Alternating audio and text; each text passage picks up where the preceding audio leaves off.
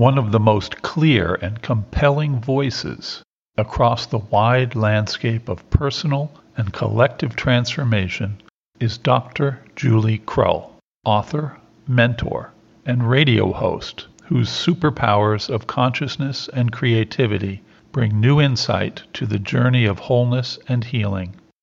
Julie hosts the weekly radio program and podcast, The Dr. Julie Show All Things Connected. Her book, Fractured Grace How to Create Beauty, Peace, and Healing for Yourself and the World, challenges an outdated worldview that has long fostered a sense of separation and fear among people and communities. Julie's passionate belief in connected consciousness embraces the core understanding that we are not separate from the creative intelligence that designed the universe. Join Aviv Shahar with Dr. Julie Krull for All Things Connected.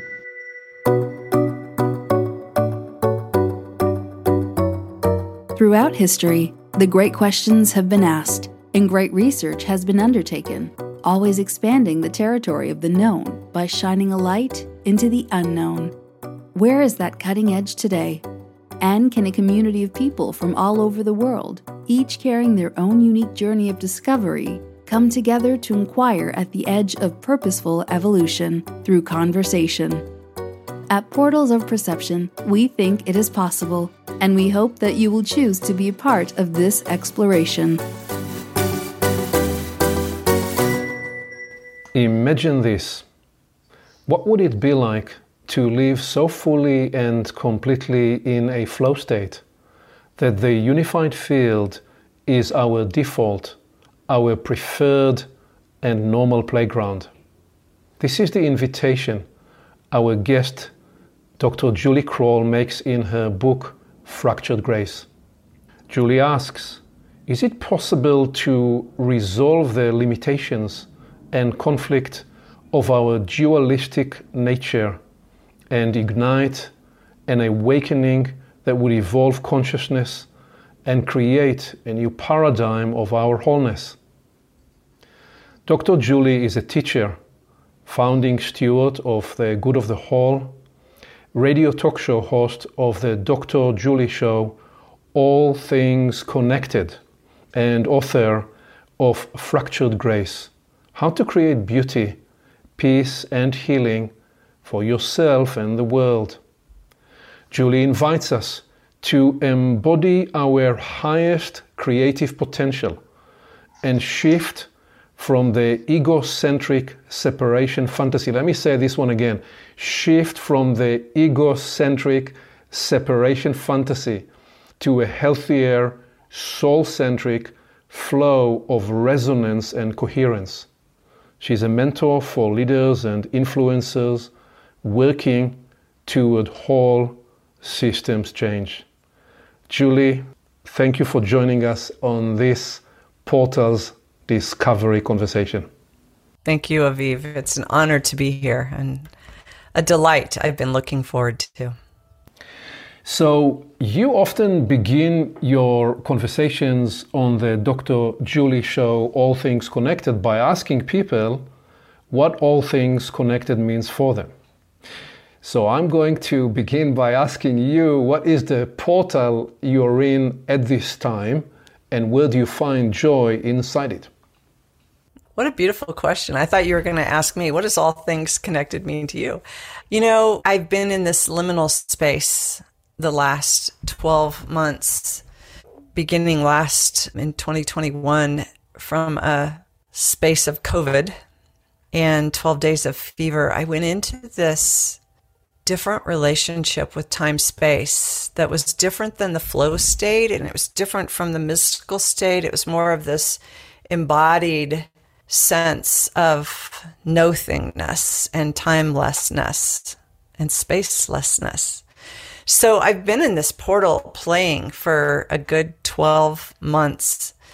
The last couple months, time space has come back in and, and tried to create structure and deadlines and projects and things moving forward, which has been really interesting. But the portal now of this really liminal space of pure potentiality has been really fun and creative and ripe.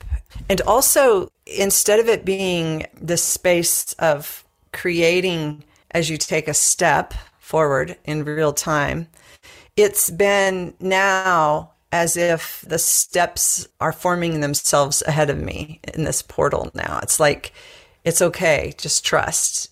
And so I've moved from the liminal, ah, there's nothing there, take the step and trust, to this really deep space of trusting and knowing I could even close my eyes or be blindfolded, and those steps are appearing before me now, not as I step, but they're there, which is exciting and a little less scary and really a beautiful space of even so as those steps appear before it's like used to be intuition you know you tune in and intuitively things would pop up.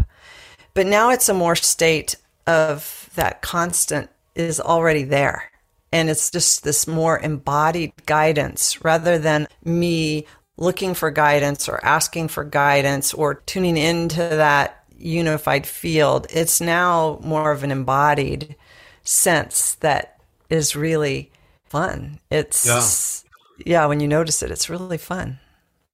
And liminal is another word for portal, and the way you describe this feels to me has about it the sense not so much of walking blind, but rather walking backward. So you see what appears in front of your eyes because you're walking into a space that's unfolding and revealing itself in front of you as you enter that space. That's the sense of walking backward. And you also highlight in there a sense that it's not somewhere else. It's right here, right now. You're part of whatever it is, the process as it manifests with guidance, intelligence, and discovery. Yeah, it really is more of that within peace too, which is really, you know, that embodied sense is a different relationship with the whole, with that unified field. It's nice. So there are many aspects of fractured grace that I read that I want to visit and your journey in it and the way you tell the journey. But I'd like us to actually start with your show, the Dr. Julie show, and where you have engaged in conversation with many leading thinkers over the last decade or so. What was, especially in the transformational space, what is the story of the show? How was it birthed? Oh, that's a beautiful question. Thank you. And there's a funny birthing story about it. And then there's the process. I'll share both because I think they're really interesting. Because nine years ago, now, probably 10 years ago, right now, I was ignoring the universe and signs. So I'm working away, and all of a sudden, I'm just getting all these emails coming in saying, We want you to be a radio host, be your own talk show host. And I'm getting these emails, and I'm just like throwing him in the trash, not thinking about having a radio show. It wasn't in my awareness. I thought there would be media in the future and I knew I would be speaking, but I never thought I'll have a radio show. So literally, Aviv, I was ignoring and throwing in the trash. And one day I went into the office and on the answering machine. Back in the day when we had landline phones and answering machines, did we have a cell phone then? I don't even remember. But I go into the office and there's a message on my machine. And it was from a director that was doing a pilot show for the Oprah Winfrey Network. And they wanted me to be the guest expert that would follow them along on all of these episodes. And it was like, so bizarre and startling. Like, what? Like, number one, Oprah Winfrey Network? Are you kidding me? like, what is this? And here I am in the middle of Nebraska. You know, I don't think it says that on my website anywhere, but they found me in the middle of Nebraska. And all of a sudden it was like, listen to these media invites. So I followed that thread and followed up with it and had some meetings. And at the same time, this radio invitation came in again. And I listened and I trusted. so there was the beginnings of the Dr. Julie show, all things connected. Now, the fun journey part, the evolution of it, has been fascinating because in the beginning, I was inviting these guest experts to come on and talk about unitive consciousness and, you know, all things connected. And it was as if we had to prove this to the listeners. That's how it was inside of me. Like, let's help the audience really understand that all things are connected. And I would ask that question. And that question was if we were trying to prove it to the audience. And all of a sudden, the shift, and I'd have to go back and really feel into that. It'll be interesting for you to talk about your timeline when you might have sensed that. But one day it just occurred to me we're not proving this anymore. Everyone was coming on and going, Of course, because it is. You know, what does all things connected mean to you? Well, it's just the nature of reality. It's just that, you know, and we weren't bringing science in. We weren't having to prove things anymore. It was just like, of course, all things are interdependent, interconnected. We have this unified field of consciousness, and life emerges and materializes from this new understanding of information at the center of our universe. And so once we got to that place, it was exciting. And the guests started changing, the conversations began to change. And it's just been a fun journey. So you are exploring with your guests these themes of interconnection and creativity and consciousness and what is emerging at the convergence point of health and science and spirituality without needing to then prove it anymore. And what are some of the key learnings that you are unfolding along the journey with your guests over this decade? Well, I think that the most important piece is that we do now have science, every branch of science, you know, and looking at cosmology, evolution biology, consciousness studies, developmental psychology. It's like all of them converge with the same story from all the different disciplines now and really showing how this false belief in separation created the world as we know it that's literally breaking down.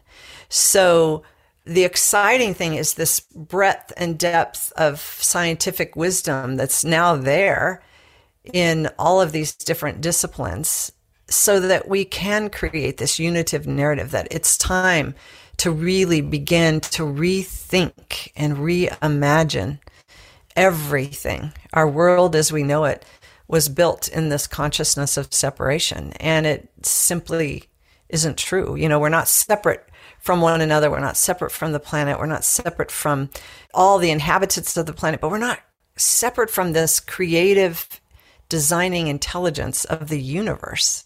You know, we're an expression of it. We're an expression of this impulse of evolution. And now we don't have to argue that fact. We just have to figure out how to talk about it. We need to really help different levels of consciousness because what we do know is that there's this developmental stage of consciousness and we have humans, the humanity is in all of those stages right now, you know? And so we have the babies growing up and we have the, you know, the more advanced levels of consciousness that understand that unitive thing in an embodied state. So from that wide range of who we are as a species without judging or blaming or shaming anyone, how do we hold this wholeness, this unified, connected whole reality and hold it from this broader perspective and the underpinnings of it so that everyone can really begin to feel it, experience it, and, and embody it in a new way of waking to it. You know, we've spent a lot of time and energy trying to wake people up because of the urgency of our times where people are saying, you know, hurry up, we got to make change. But when we really truly understand this, there's really no urgency there's the imperative to hold it and hold it all and hold that higher vibrational frequency and allow everyone in there to attune to that higher level of frequency, that the higher understanding of our universe. And there is probably a place where we don't even need to hold it anymore because it holds itself and we get liberated inside it. And still, where you started this is so critical because you are asking us to consider what if the dominant worldview of separation is what keeps us trapped inside this belief structure that doesn't sustain life. And when I thought about this, really most people, or many people at least, they don't even know that they are trapped in what you describe as a separation fallacy or a separation fantasy. They suffer the consequences of it, but they don't even know that they are in that paradigm. How do you tell the story of that alchemical transformation that begins to emerge when we release this paradigm of separation that you've been conversing about for the last decade? Ooh, it's a question I asked myself when I was just a small child, even, and continue to ask that. It's the question that really wakes me up in the morning and fuels all my creative projects is how do we deliver that? How can we create the conditions to help people understand where they are? And right now I see two paths in two pathways that I've been working on and really expressing from because we have the spiritual pathway. We have that direct experience, the gnosis, you know, the Gnostic in us that has a knowing, that has a direct experience of unity, of God, of the divine, of the sacred, of the wholeness. And that direct experience is one powerful pathway, but we can't make it happen. We can create the conditions for that. But most people that have never had that experience don't know that they even create the conditions for that. And then we have this pathway of science that's so important that I just got excited about. That, yeah, science is now showing us that we're a part of this universe that is so, I say, I'm going to say divinely creative, which brings the science and the spirituality back together, but is so whole and unitive that we can't separate it. So the thinkers that want that knowing can go down that pathway of science and start looking at the new science and the spiritual experiences there. So here we have these two. And yet, what you just asked me is we still have those that are in that level of consciousness without a need to explore it at all. And we have those, a lot of empirical science is still in a very tribal consciousness of separation. Like it's, you know, that spiritual stuff is just woo woo and it doesn't belong in science and that science isn't real or, you know, this is what we believe in Newtonian physics. And, you know, they're still in that place. So it is a conundrum. It's a conundrum.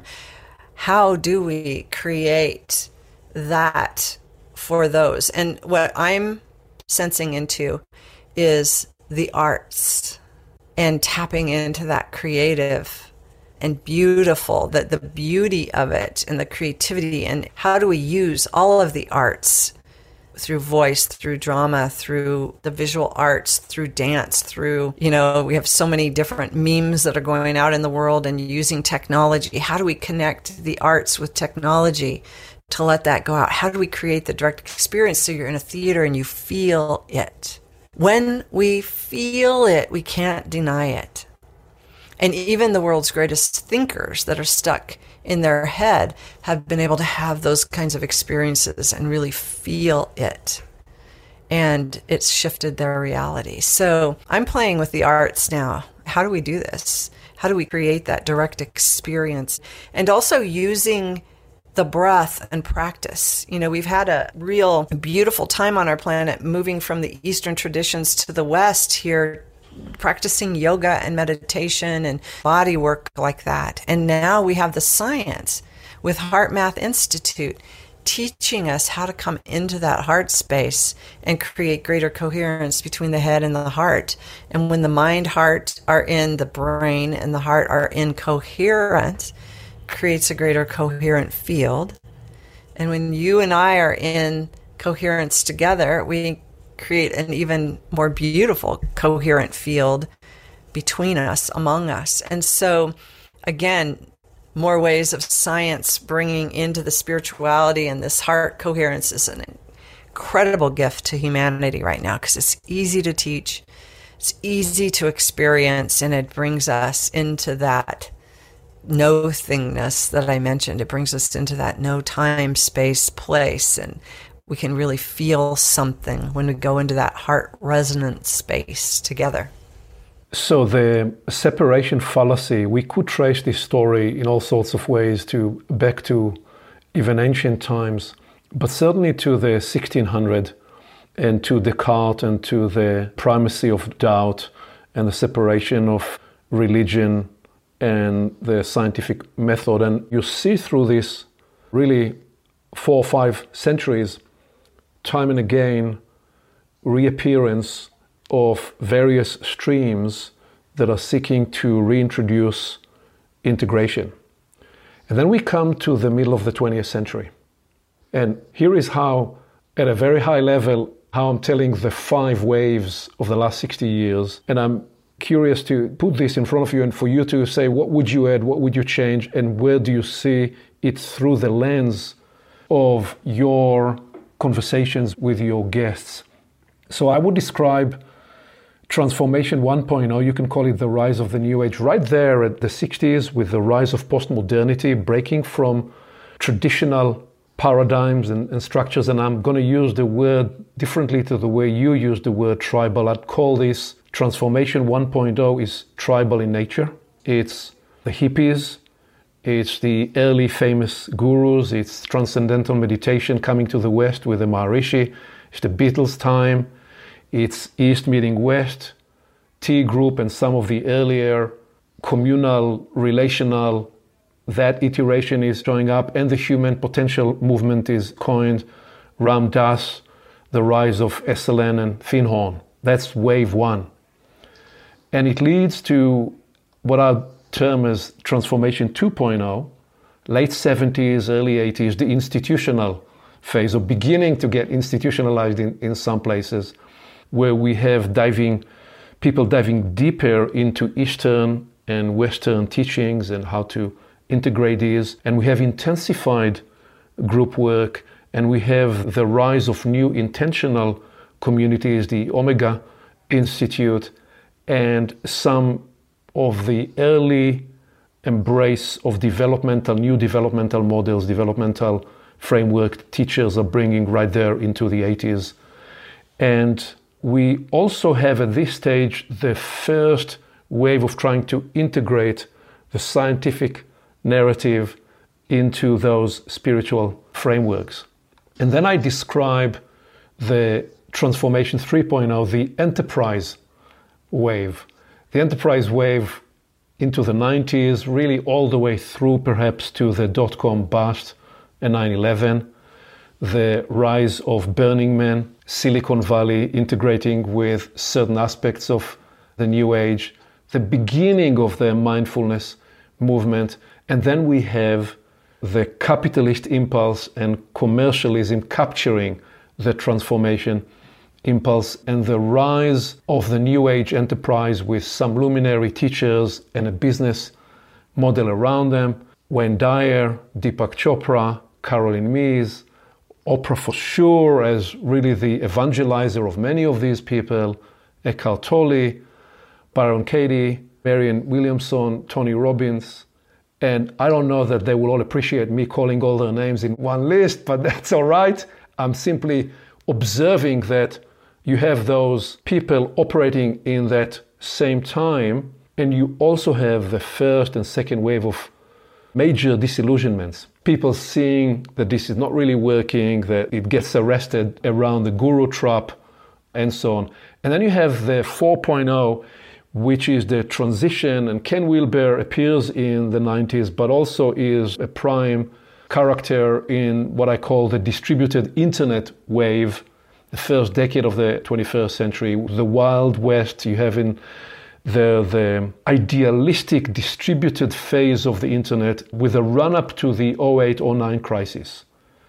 And where we get the distributed phase, we also get the Yes We Can Obama meme and that generation, the Occupy movement, the Tea Party in the background, and the leaderless movement of change and transformation in the desert of this, the early phase of the second decade of the 21st century, which is where you come into working with your show. So that's why I'm putting this background. And I think the fifth wave, the Transformation 5.0, which I will describe as the beginning of a whole new integration, is the run up to the 2020s. So coming through the social media phase, the rise and fall of the IDW, the polarization capture, the Jordan Peterson phenomenon, the Sam Harris, and the integration now inside of all that of truly seeing, as you started to describe,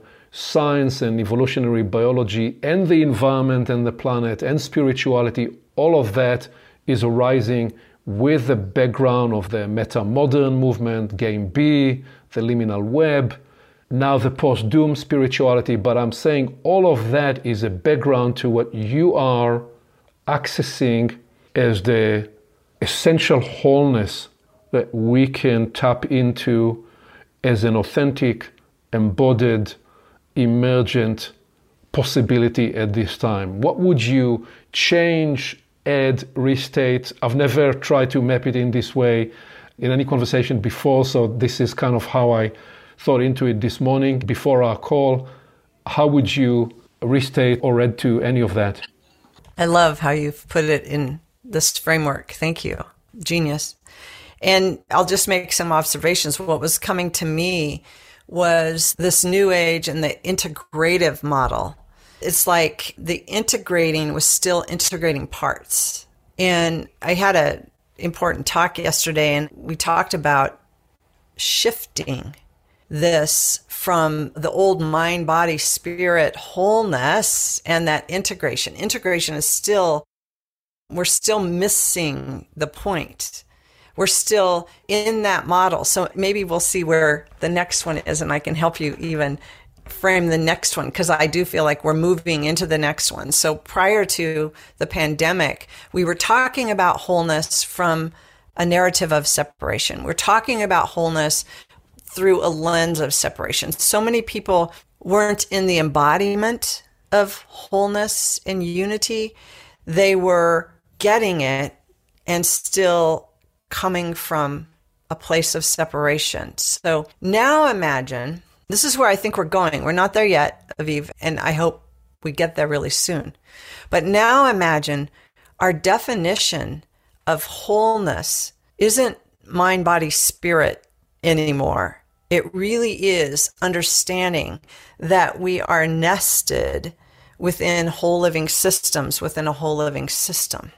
So that our wholeness is what would be the right word?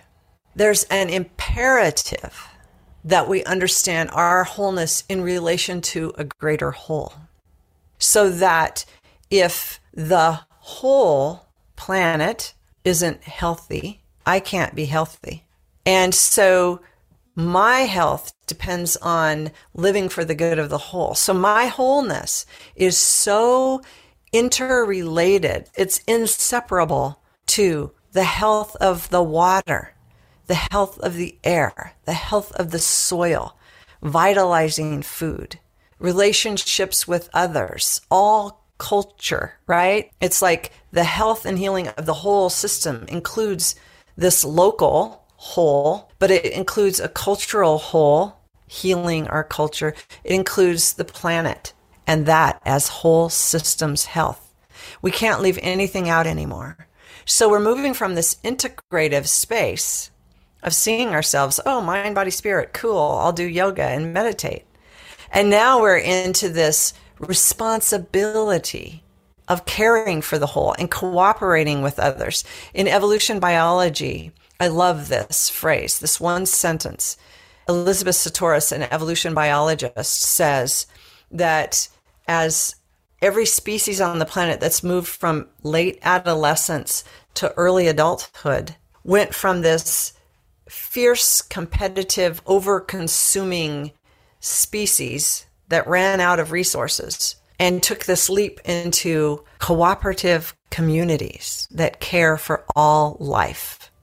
And I add future generations because when we study superorganisms on the planet, it's not just all life now, it really is future generations. So we're moving from a species of late adolescence into early adulthood. And our imperative is to create cooperative communities that care for all life and future generations. It's living for the good of the whole.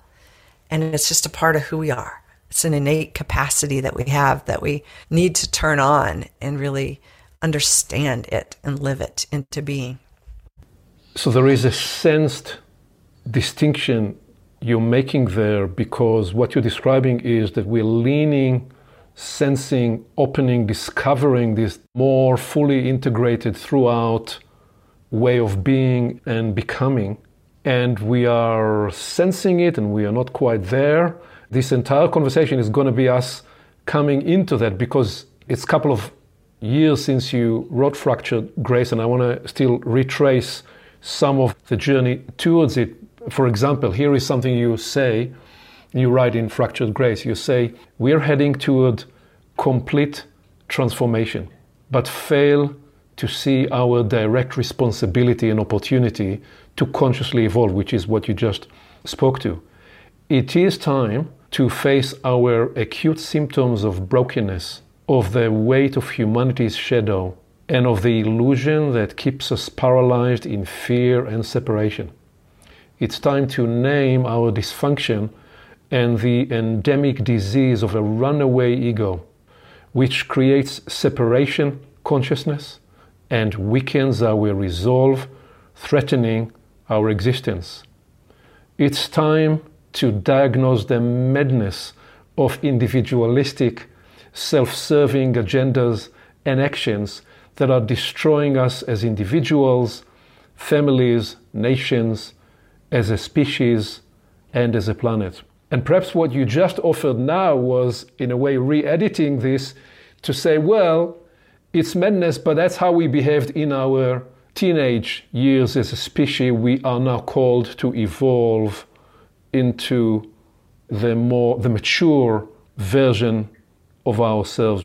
What would you say now to how the sense of moving towards healing and wholeness and this maturation that you're sensing? I think that whole conversation about our awareness is still really important because those who are in that place of separation don't know they're in separation. However, we have these three evolutionary drivers right before us. You know, 2020 brought this pandemic, which is this incredible evolutionary driver that's woken people, awakened people, whatever the correct word is there. And then we have this evolutionary driver of our technology. And you had already mentioned social media. It's like technology has connected us everywhere. So our technology is showing us that interconnectivity again, and it's an evolutionary driver. And then we have this evolution of consciousness. You know, we are waking as a planet, we're waking as a species. There are those that have woke to early adulthood, like who really have experienced that. So here we are, here we be. And I think that it's an imperative for us to walk backwards, like you said. Like start walking backwards and watching it as we're moving toward the next decade of this reimagining and rethinking because I think I'm getting really off on another tangent, but I'm going to go with it here because this is popping in. But when you ask that question, it's like this is whole systems transformation. This is also transmutation. So it's like, it's not like a step from here to here and we make these incremental steps and we change. Literally, things are radically changing and changing fast. And perhaps, like Elizabeth Sahtouris says, perhaps even from this DNA of these bodies, that literally things are going to change radically. So, how do we build cooperative communities that care for all life? It really is a whole new way of being, which asks us why do we educate our kids the way we do? How could we do that better? Why do we exchange in commerce the way we do? How can we do that better? Why do we heal our bodies the way we do? How can we do that better? I mean, this is whole systems transformation and healing. And so you hold transformation and healing up at the same time. And it's like, okay, healing means to make whole again, but we're not going back to something.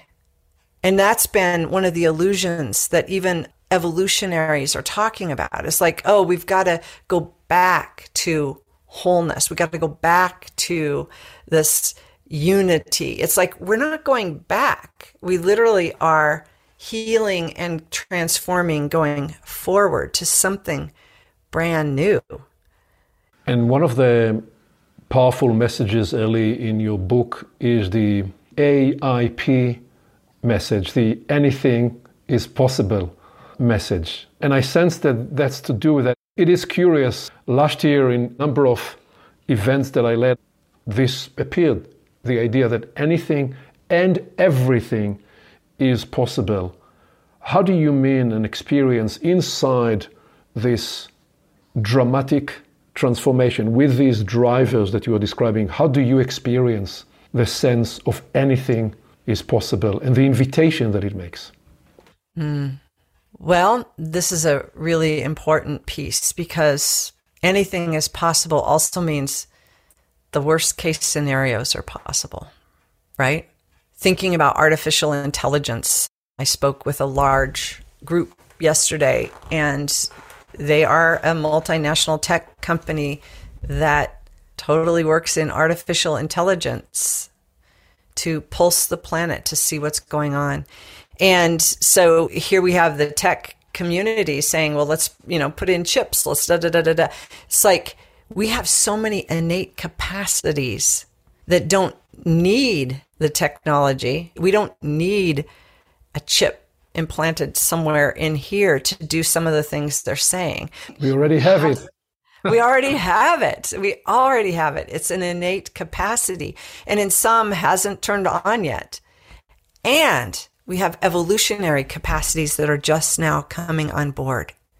Some of the most exciting things we do when we think anything is possible is when we put ourselves in connection with others in those cooperative communities and we learn how to harvest collective intelligence and how to harness the designing intelligence of the universe in co-creation together, literally amazing things happen. Those are new evolutionary capacities that we didn't even knew existed before. So we were on this individual solo journey as an individual walking on the planet for millennia. And now, as we're moving into this imperative, we're turning on more of those innate capacities, but we're also initiating new evolutionary capacities. I say the sky's not the limit anymore. The cosmos is the limit. When we begin saying what is possible, literally, we need to think bigger than we've ever thought before. And so much of where we're at on the planet is about creating greater coherence among communities and holding, and I'm saying holding, you're right, we don't have to hold it anymore. But as I create greater coherence and we create coherence together, we enter that miracle zone so much more frequently and stay there. So, what we can imagine is only the beginning because we can't even imagine everything that's coming. The next, think about it like this too. I think about it like this. The last 50 years has been incredible. I mean, you could put some of that technology in your mapping that you just did and we'd go i said on this call did i even have a cell phone back then? I don't remember. I had a landline and an answer machine but i don't remember if even if i had a cell phone there. But it wasn't that long ago we didn't have these mobile devices with us. The last 50 years things have changed so much. Imagine even if it was 10 times that amount of change in the next 50 years. I think it's going to be way more than that. The next 50 years are going to blow us away. So even go back to the last year and this next year, that change, that radical systemic change and technology and culturally, I mean, all of that is in process and our small minds can't even imagine. You are inviting us to recognize that we've got to transcend the habituated or habitual mind and literally, truly go, as you said, beyond the sky's the limit, embrace the universe at large, the cosmos at large, which we have to because the kind of complex, wicked problems that we are facing as humanity, we're not going to be able to solve within the paradigm that we applied through to this point. and it's curious because in many ways we are already a new species, but we haven't really caught up to ourselves and to our own evolution. And part of the reason why we need to be in a conversation like this is to map and unfold and discover what it is that is actually going on. Because as you say, the, there is the collective participative intelligence that we unlock in the dialogue, and then there is how that becomes an active vessel or a womb through which, with which there is a designing intelligence that can reveal itself. And through the process, we, it's not just that we just describe something that happens elsewhere, as you started describing, it's happening right here, right now inside us. So we are co evolving, co creating, co enabling that process as it emerges through us.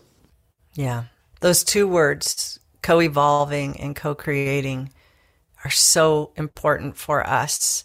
Barbara Marx Hubbard and Carolyn Anderson and Catherine Roske. Carolyn and Catherine wrote a book called The Co Creator's Handbook.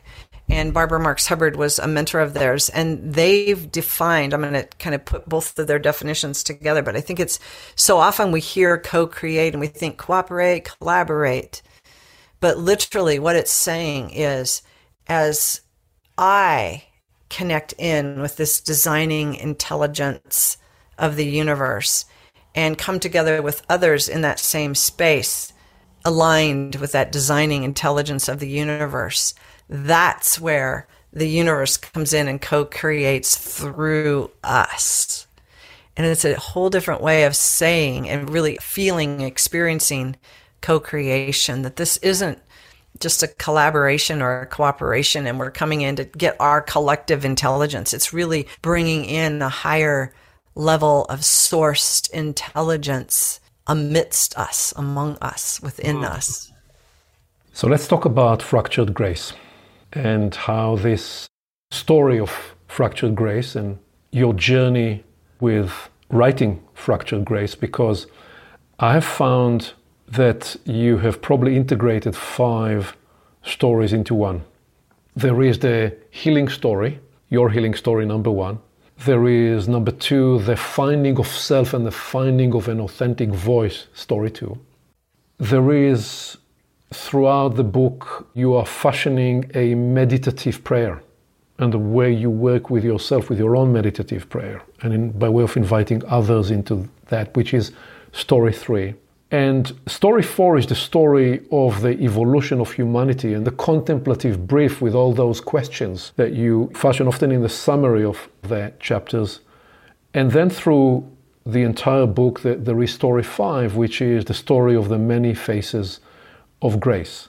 So that's how I read the story. Now I give you back my experience with fractured grace by way of asking you, tell me about the story of writing fractured grace and what that journey was like for you. Thank you, Aviv. I really, really appreciate your thoughtful response to that and your reflection of those five stories. I agree, those five stories are all in there. And I've kind of seen it as three that the book wrote me. So, but there are three narratives probably within the five stories because I started a couple different books years ago and it was what it was and I struggled to find that voice and you mentioned that I found it in that I thought I had to be scientific and academic and prove and cite and you know and it just never worked. And then I had an accident and snapped six bones in my leg.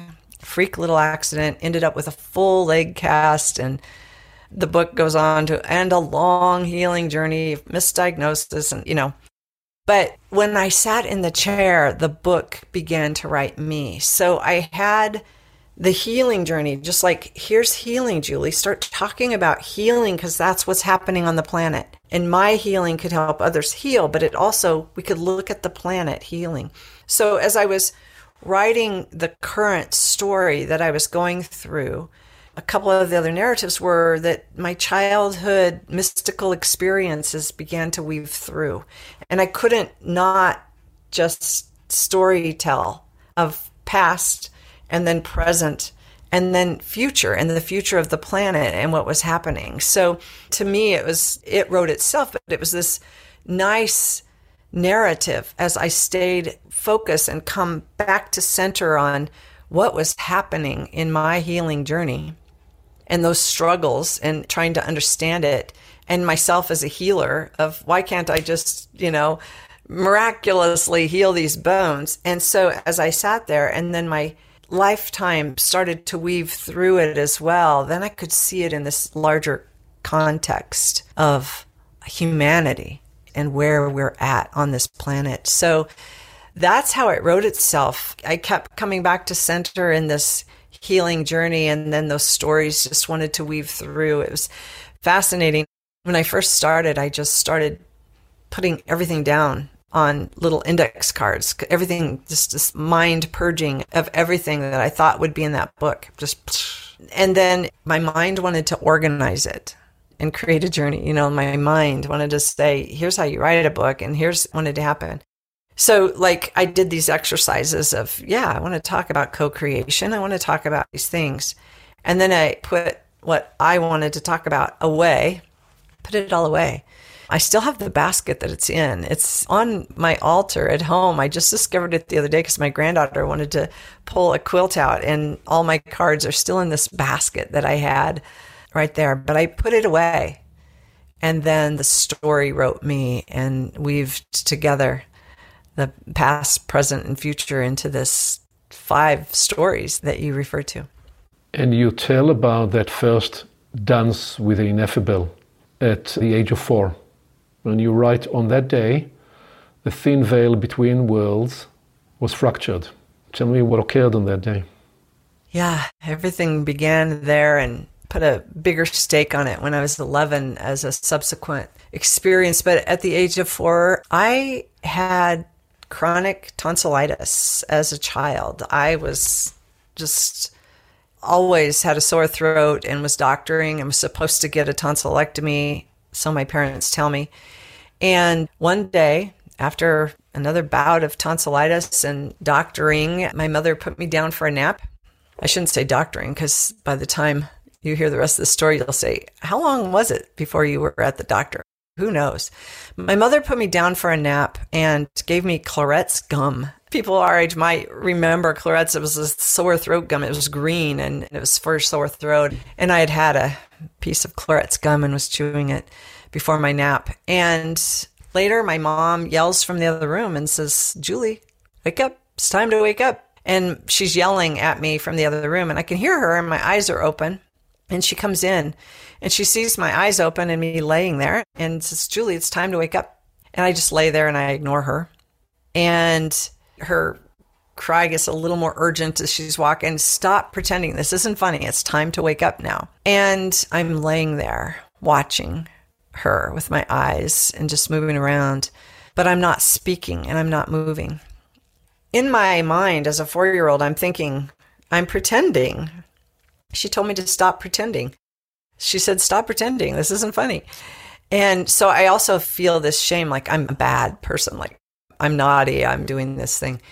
But then my mother noticed the green goo just kind of running out the side of my mouth. When she walked over the other side, she saw this green coming out of my mouth and then was alerted to, oh, something's really wrong. And it was then that I left my body and had a near death experience.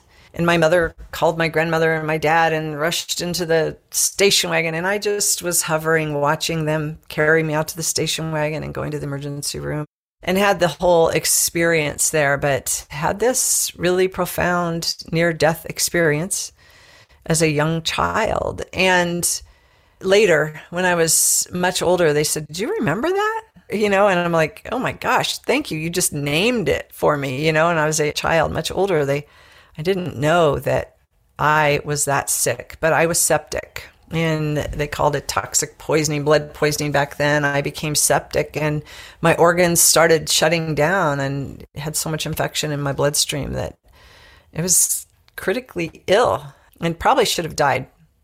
And so when you retrace and download the experience to the updated updating process in you, how do you narrate in your own mind the influence, the impact of that experience? And the second experience that then happens later, I think you said it at 11. Yeah, at age 11. You know, it, from that moment, it was a multidimensional experience that opens that veil, you know, and it's like from that moment, I began having a very intimate relationship with that other realm and the divine. And I saw it as a God. I, with my upbringing and how I was raised, it was God that I would have a conversation with. You know, some people say angels, some people say, you know, but these other realms were there, and I walked in both worlds as a child, not knowing that that wasn't normal and not understanding ordinary consciousness versus the multidimensional experiences. So it was like this weaving through my life of that connection. And from that place, I saw the world mm-hmm. very unitive and connected, and the realms very unitive and connected. I didn't see the separation. And so these experiences continued in childhood. And I'll just share that second experience because that's what became so formative in where I'm at today and who I am today is that I grew up between 4 and 11 wasn't pretty. Birth to 4 wasn't pretty. I think probably there was part of my soul that did not want to be in that life, did not want to be in that body and did not want to live. So who knows? You know, I can speculate about that the other important thing about four year old was my voice and, you know, laying there as a rag doll and not having, can't speak. And I literally grew up with just chronic throat things and that not finding my voice thing. So those patterns started early. But from four year old to 11, I endured a, way more chaos in my home life. There was physical abuse, sexual abuse, mental, emotional abuse. That there was domestic violence between my parents and step parent. And there was just a lot of darkness in my childhood and poverty, food stamps, like the shame of going to the grocery store and having people stare at you and your mother's buying Pepsi or Coke and, you know, giving food stamps. And it just felt really yucky. So that was a part of my growing up. And then I had this other multidimensional experience that didn't resolve with that life experience. You know, it was a very different reality. And at age 11, I was in one of those spaces and just walked out outside, sat on the grass, said, I don't understand humanity. I don't get why they treat each other the way they do. How can they hurt each other like this? What, you know, I don't get it. And part of me was asking to go home. I just want to go home. I just don't want to be here. I don't get humans. So I was having that pleading with my God, creator, source as I saw it, and having that dialogue. And it was that moment that literally I left my body, much like my near death experience, had this out of body experience, and just watched as my body ascended and I saw little Julie sitting on the lawn and then saw the neighborhood and then went out into the cosmos. I had a very strong masculine presence with me, felt much like a Merlin kind of being. And we went out into the space and it was like watching, we had a, the earth was like hovering above my hands. Like, here's the earth. And it was like this little snow globe. And everything was nonverbal. Everything was like a Gnostic communication, just a very direct and just a direct knowing communication. I saw images of the planet around the earth of this. It was like a movie reel playing of all of what I was complaining about. I didn't understand humanity. And I, you know, images of war and violence and starving children in Africa. It just broke my heart. So I had that going on. We had the outside world going on, and then we had inside the home of Julie Krull going on. And so those images happened. And then it literally, I could see, you know, this earth as one living system. And I could see these points of light as consciousness began to rise on the planet, these little points of light around Earth, little lights just lighting on the planet. It was just so sweet. And then they began to kind of connect. And we kind of see that with communications advertising something now where we connect the light and that's what it was like it was like this little mm-hmm. connections the lights began to connect all around the planet and then it began to weave and created this field around the planet and i could see it's hard to explain because it is the ineffable but i could see the future of humanity. I could see the future of the planet, and I could see my role in teaching and speaking from that place of conscious evolution of how we will wake, how we are waking, and what that creates. And the reels began to change. And we went to peace and unity and cooperation. And I could see these images around the earth as we're sitting there hovering in space. And from that moment, I just had this knowing in me. I returned to my body and just relaxed into the craziness a little different. Didn't really process it. I'm thinking back, you know, at 11, like, who do you talk to about that kind of experience? You know, I didn't have anyone to share that experience with and just kind of held it. But it was comforting. And I knew, I just knew my role. I knew I was called towards something at that time. And I could relax because I saw the ending. I saw the movie change. You know, I see that. And I wish I could give that to humanity. A lot of humanity seeing that first reel, you know, playing around the planet. But that was the 11 year old. Yeah. And you are remembering that and retelling that as you tell your healing story. And remembering is another important word in your story. So, how is that then informing the remembering that you're going through of the significance of that inside your healing journey? How is it informing the healing process on the inside? You know, it's incredibly informing. The shift of having that experience then was almost transformative in itself when I broke my leg. And the important piece for me was that I discovered that I was afraid to use my voice. I was afraid to speak out.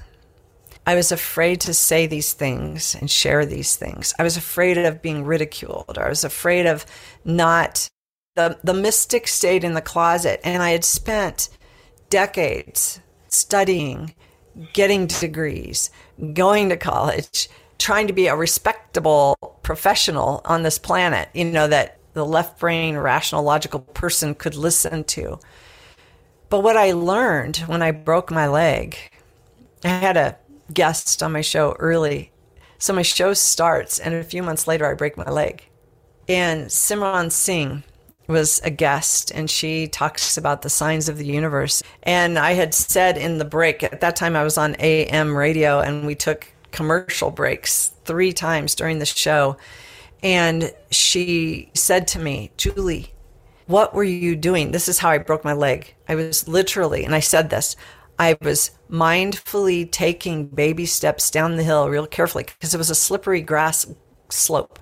So I said, I was mindfully, carefully taking baby steps down a hill. And she says, Julie, you're not supposed to be taking baby steps and you're not supposed to be taking small steps down a hill. You're supposed to be leaping forward. Why aren't you, you know? And she was like interpreting the universe, telling me, get on with it. And that it was almost as if that accident in the book activated that remembering in me and that confidence in me. And it was like, get on with it, Julie. Like, don't be afraid. Use your voice, step out, and the world needs to hear this message. So it really was an activation. And you write, how stunning, how magnificent. Our human bodies have an extraordinary and complex design. And to think, creation knows how to repair and heal itself. The same intelligence that creates the body heals the body. And you're in a journey to access and facilitate and be with that intelligence as you go through the healing story and as you write Fractured Grace. Say more about that journey and about that discovery of allowing the healing process to unfold by itself. Oh, allowing the healing process to unfold by itself. So the the healer in me was like, why aren't I getting better faster? You know, I literally had to find a state of allowing. And when I would talk to guidance, it was like, no, don't go to healer, don't do that yet, don't do that. And it was such a frustrating isn't a strong enough word. It was really a frustrating process at first because I was ready to get up and go. You know, like, okay, a few weeks in my chair, and then I get to be up on crutches and go out to life. And it was like that message really wanted to come in and change every cell of my being. And if I could trust that intelligence that was there to heal my bones, I could also trust that intelligence to guide every step there forward. And it really was like this initiation of sitting back and trusting and not pushing. I've learned that because of those experiences, you know, I've had a lifetime of mystical experiences and see the future. And because of that, I'm always like impatient. Like, come mm. on already. I always feel like I'm pulling this rope. Like, come on already. Don't you get it? Like, come on already. Come on already. And that was an initiation to sit in the designing intelligence and allow and trust. And I'm still learning those lessons of patience because I still have that come on already thing. You know, I always, but what I've learned is this way shower part that is awakened in me does have to be 10 steps ahead. So it's okay to come back and forth those 10 steps, but my job is to be 10 steps ahead, knowing that what I'm thinking needs to be created here really isn't created till out there again. So it takes us back to the very first part of this interview when we're talking about walking backwards. And instead of stepping in this no thing space, this liminal space, it's like now that intelligence is a little more integrated inside and I can take those steps with confidence and ease. Whereas even before, I would be taking it, it's kind of like this I have a coaster over there that says leap and the net will appear. You know, leap and the step will appear. And now it's like, okay, the steps are appearing for me. And there's that embodied remembering, which is very, very different than before. There is also in what you are describing there the awareness that every time you elevate to a higher level of integration and perception and realization, it forces you, and you narrate it in the story in many ways, it forces you to, through another cycle of going through the need to integrate not just the initial fractured issues you were grappling with, but how that uh, secondary and tertiary issues play out through the human story. And the message I decode in that part of the story is that indeed is the anatomy of the journey. We make a step forward and upward, and then we are caused to go on the ensoulment journey to embody and in the process transmogrify and integrate the new content that appeared that we couldn't quite see before, but that is now coming online and into the light because of the new expansive state that we have been able to access. I love that. It's a beautiful way of talking about this layering. It feels like there's this layering, right? In this process that takes us to a new height and then it's integrated and then there's the new and it does feel like a cycle or a pattern or a layering. I also think as you speak that the process of imaginal cells coming together. It's like so there those are together and are creating organelles and doing their thing. And now more are coming together and more are coming together. So it's this processing and this layering. And the integration is such an important part of the embodiment is you know we can't just keep that in our head and try to make sense out of it. It just really is trusting that same designing intelligence that created my body that heals my body is evolving my consciousness. And there's the surrender.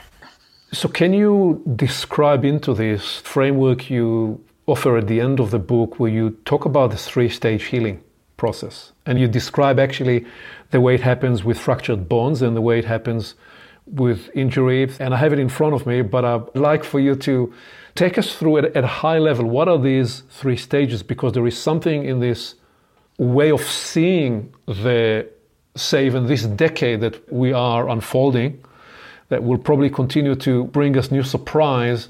What are the three stages of the healing process. And why is it important for us to appreciate these three stages? Mm, thank you. These three stages with fractures and wounds, there are three stages. They call them different names in medical science. So I'll just use layman's terms for these process because they're very parallel, which amazed me when I started doing that research. So the very first stage of a fracture or a wound is this inflammatory stage. And that's very common with both, where literally the blood supply goes there. So there's extra oxygen at the site of the wound or the fracture, which also means there's swelling and heat.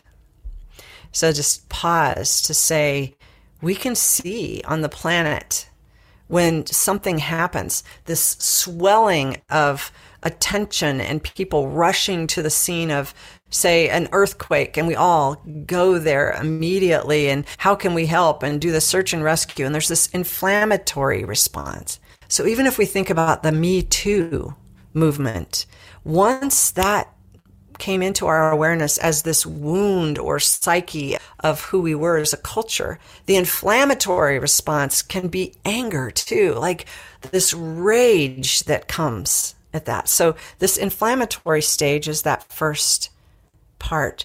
And it is so important to appreciate that that is the first phase because unless we appreciate it, we take the inflammatory uh, response to be a condition unto itself that causes secondary issues and it recycles you back to sometimes worse condition than the initial. This is why it is so important to recognize phase one and phase two Yes, and pause. And without recognizing it, we create greater injury as well. We can create more injury. So thank you for pointing that out. I think that's brilliant. So with phase two, there's a remodeling stage. So in the fractured bones, the actual calcium and the bone comes in to try to mend the fractures. And with wounds, the skin begins to grow over and mend the wound. And so that's that modeling. You call the first the reparative stage in the case of bones, and in the case of the wound, it's the proliferation. So explain what happens in that second stage of the yes. process. So reparative and proliferation, literally, it takes the unstable bone and it begins to come in and model it, but not remodel because you can't go there yet. It's literally sending the reparative contents to that area. So our body begins to do the weaving, to do the imagine, you know, there's a tear. We begin to stitch the tear together, right? As if we're doing that. That's the reparative. The second stage is our body sends what it needs to that area to strengthen it again. And it's the frustrating phase where we often experience that it's two steps forward, one and a half steps back. But because it has this cyclical process, because it needs to do the layer after layer after layer. And one day it feels like you have entered a, a, new phase, but then the following day it feels like you're half a step back. And we see that in organizational systems and we see that at the planetary theater at large. And then what happens as we move from the second to the third stage? So, another risk in the second stage is also that we feel so much better, we want to rush out, like, oh, we're done and we're not. So that's another risk that we take. So then the third stage is that remodeling. So that stage is where most of the substantial healing of skin on the wounds, the new skin, the scarring, the bone with all the calcium. And we see, you know, we all know what scars are. You know, there's this extra support that's come in. And then the third stage takes a much longer time. We don't even imagine this. But years after we have a broken bone, the body is working to remodel and to smooth that down and to make that be so that the scarring doesn't prevent other ligaments and soft tissues and things from doing what they do. It's a really important phase.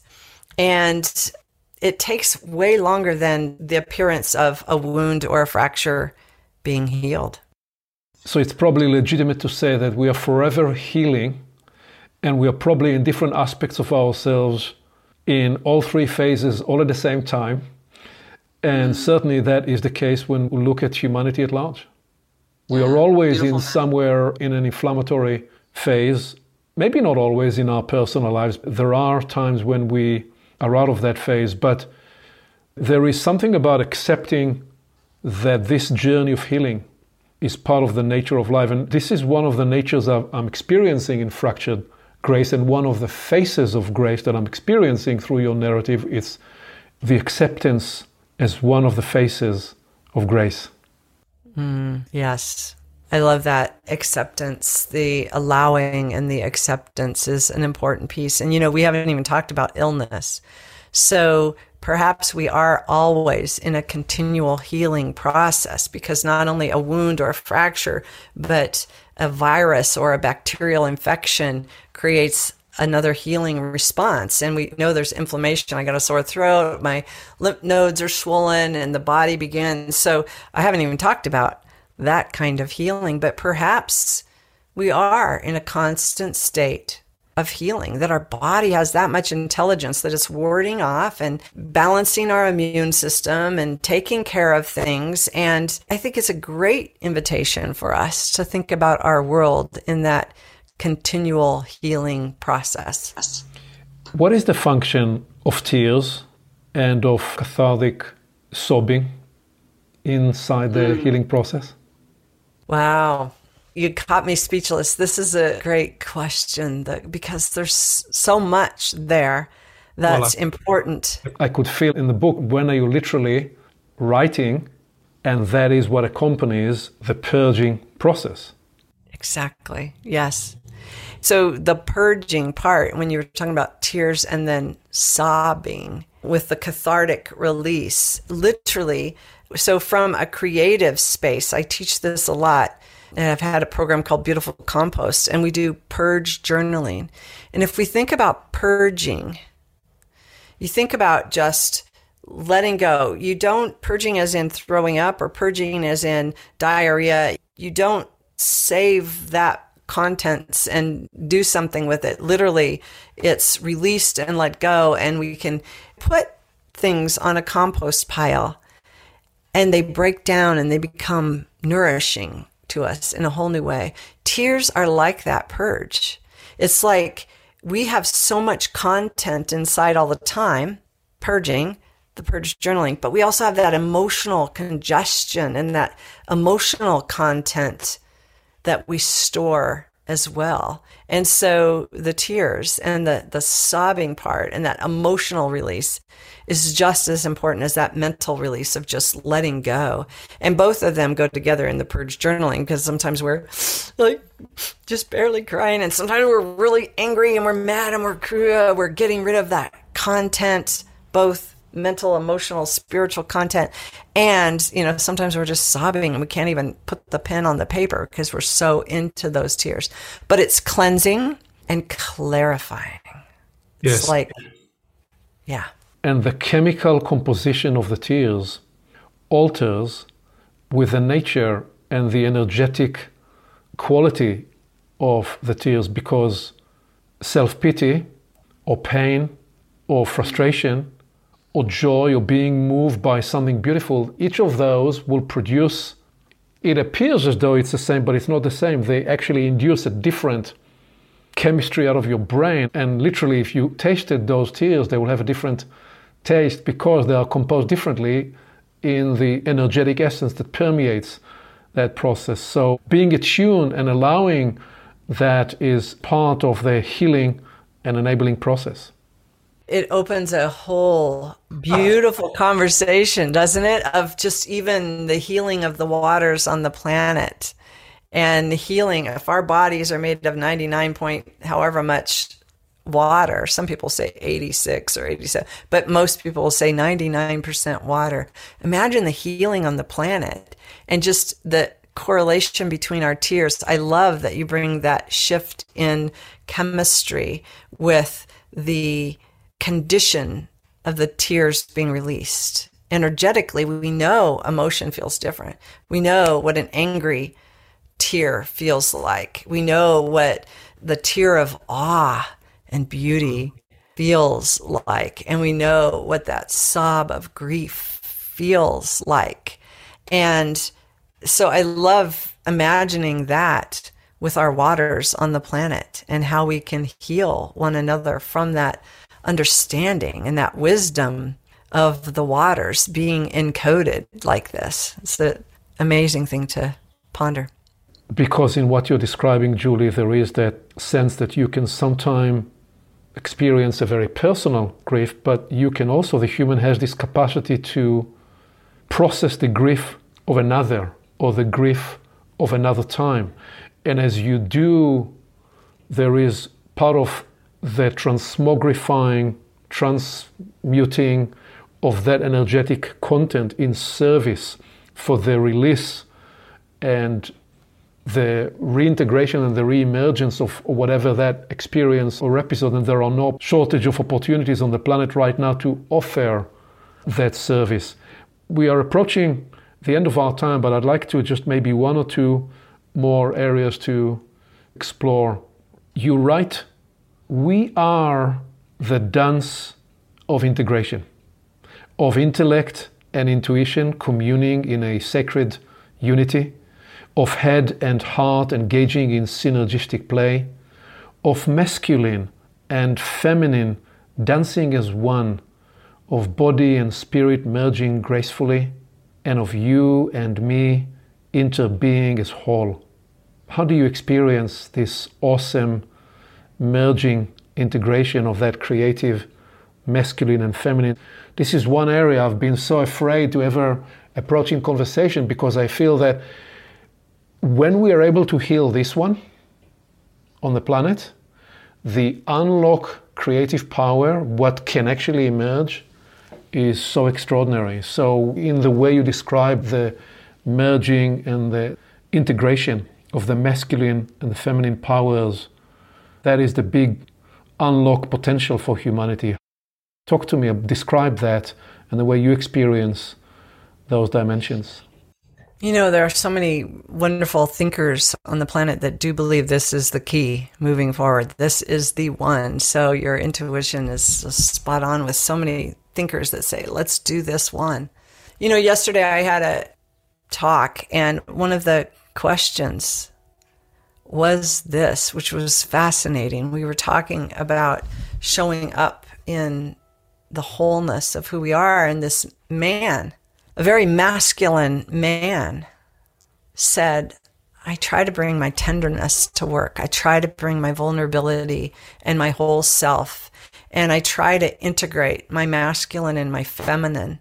But if I show up, I always have to say, but don't violate my boundaries because it doesn't mean that I'm being feminine. You could push me over.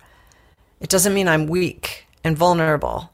And he said, I'm really tired of saying that to people, but I feel like I have to share that when I'm being feminine in my feminine and balancing my feminine masculine. If I show that side of me, I feel vulnerable and weak. So then I'm telling people, don't treat me like I'm vulnerable and weak.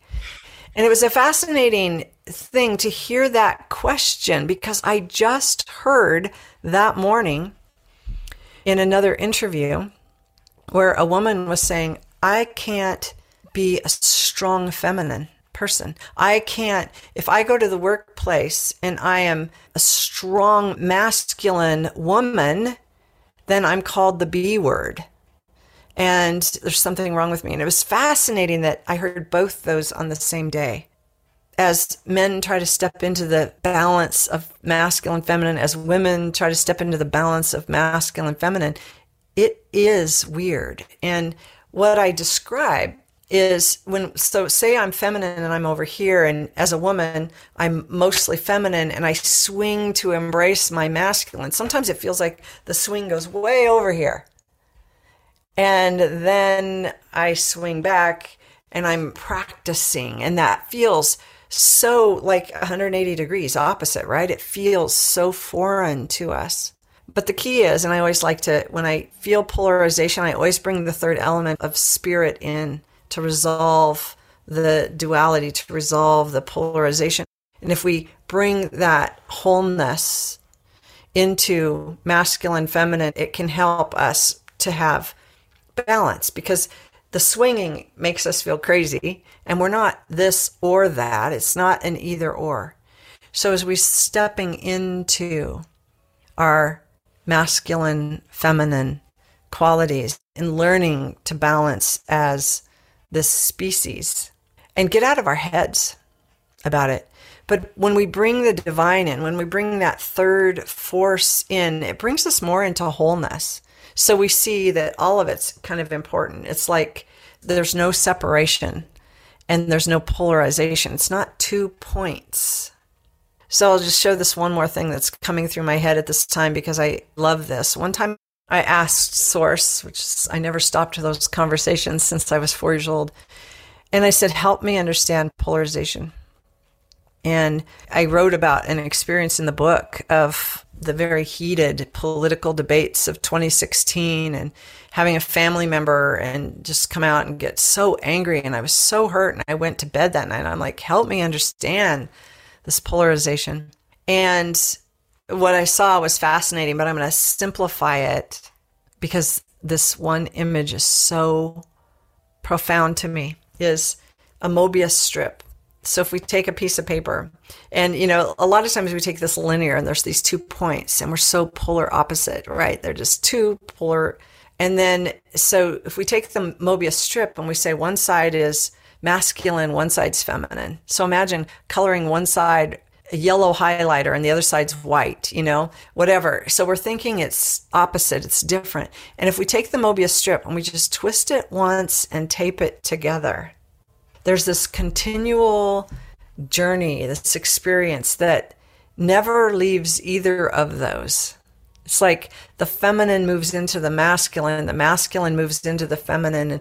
We're sitting here moving along that Mobius strip and we never leave it. We don't have to flip from one side to the other side. We don't have this continuum that it's just it moves from here to here. It becomes this inversion of all our polarities on the planet, all of our polarities from conservative right wing to liberal left, all of them invert high, low, cold, hot, anything we want to look at.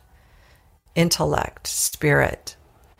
And that Mobius strip just moves us in this inverted expression of all of it, and it can become whole within us. And the way I experience what you're describing is the that additional third dimension that you describe as spirit. I also see this as a double helix with a vertical dimension because there is the invitation that I sense in the story of that man. The two episodes of yesterday showed up on your screen. That part of the escape and transcendence of polarity is that we can reach for this other side at a different elevation. Yes, at a different elevation. So, for example, and it's very tricky when I use words because anytime I use words, it locks us. Do you mean that this is how men are and this would be the case with women? No, I'm talking about the archetypal feminine and masculine energy. So, for when she says, I want to embrace the masculine, the way I hear this is not the harsh, aggressive, attacking at all. No, it's I'm embracing my higher capacity to offer clarity of purpose, alignment, sense of directionality. That's the archetypal masculine nature. When I say, and I'm reaching for the embrace of the feminine nature, I'm saying I'm reaching for the creative, embracing, holding capacity. So those are forever manifesting in this movement that you're describing, always forever at a higher and a higher dimension of their nature. So we continue to unfold or unlock their growing potential. And when we do that, the invitation I just heard in the way you responded to this group yesterday and what you offered is we are actually here, and the way we heal each other is we release the higher possibility of the people we interact with, and we can all reach for the masculine and the feminine potential. As you're describing, we are never not inside the unified field that embraces and enables both of those energies to work through us. Yeah, we're never not my advice to the one man was to show up, mm. to be fully embodied and be all of that, to be his whole self, to be the feminine, masculine expression of him, like of Julie, of Aviv, and to come and to show up, even if I might not express in a vulnerable way in this workplace that doesn't feel safe. My vibrational frequency of that integrated whole that frequency, just like you're saying, it's like it transcends, right? It raises an octave. We're really informing the field. So if I can come up and come to work and show up as my whole self, even if I'm not speaking from a more feminine or masculine, the male or the female, but show up as my whole self and raise that vibrational frequency. What we know from physics is, is, is everything in the field will attune to that higher level. So we're inviting even the workplace to attune to that and to transcend and include where we've been to move into what we haven't even envisioned as possible yet.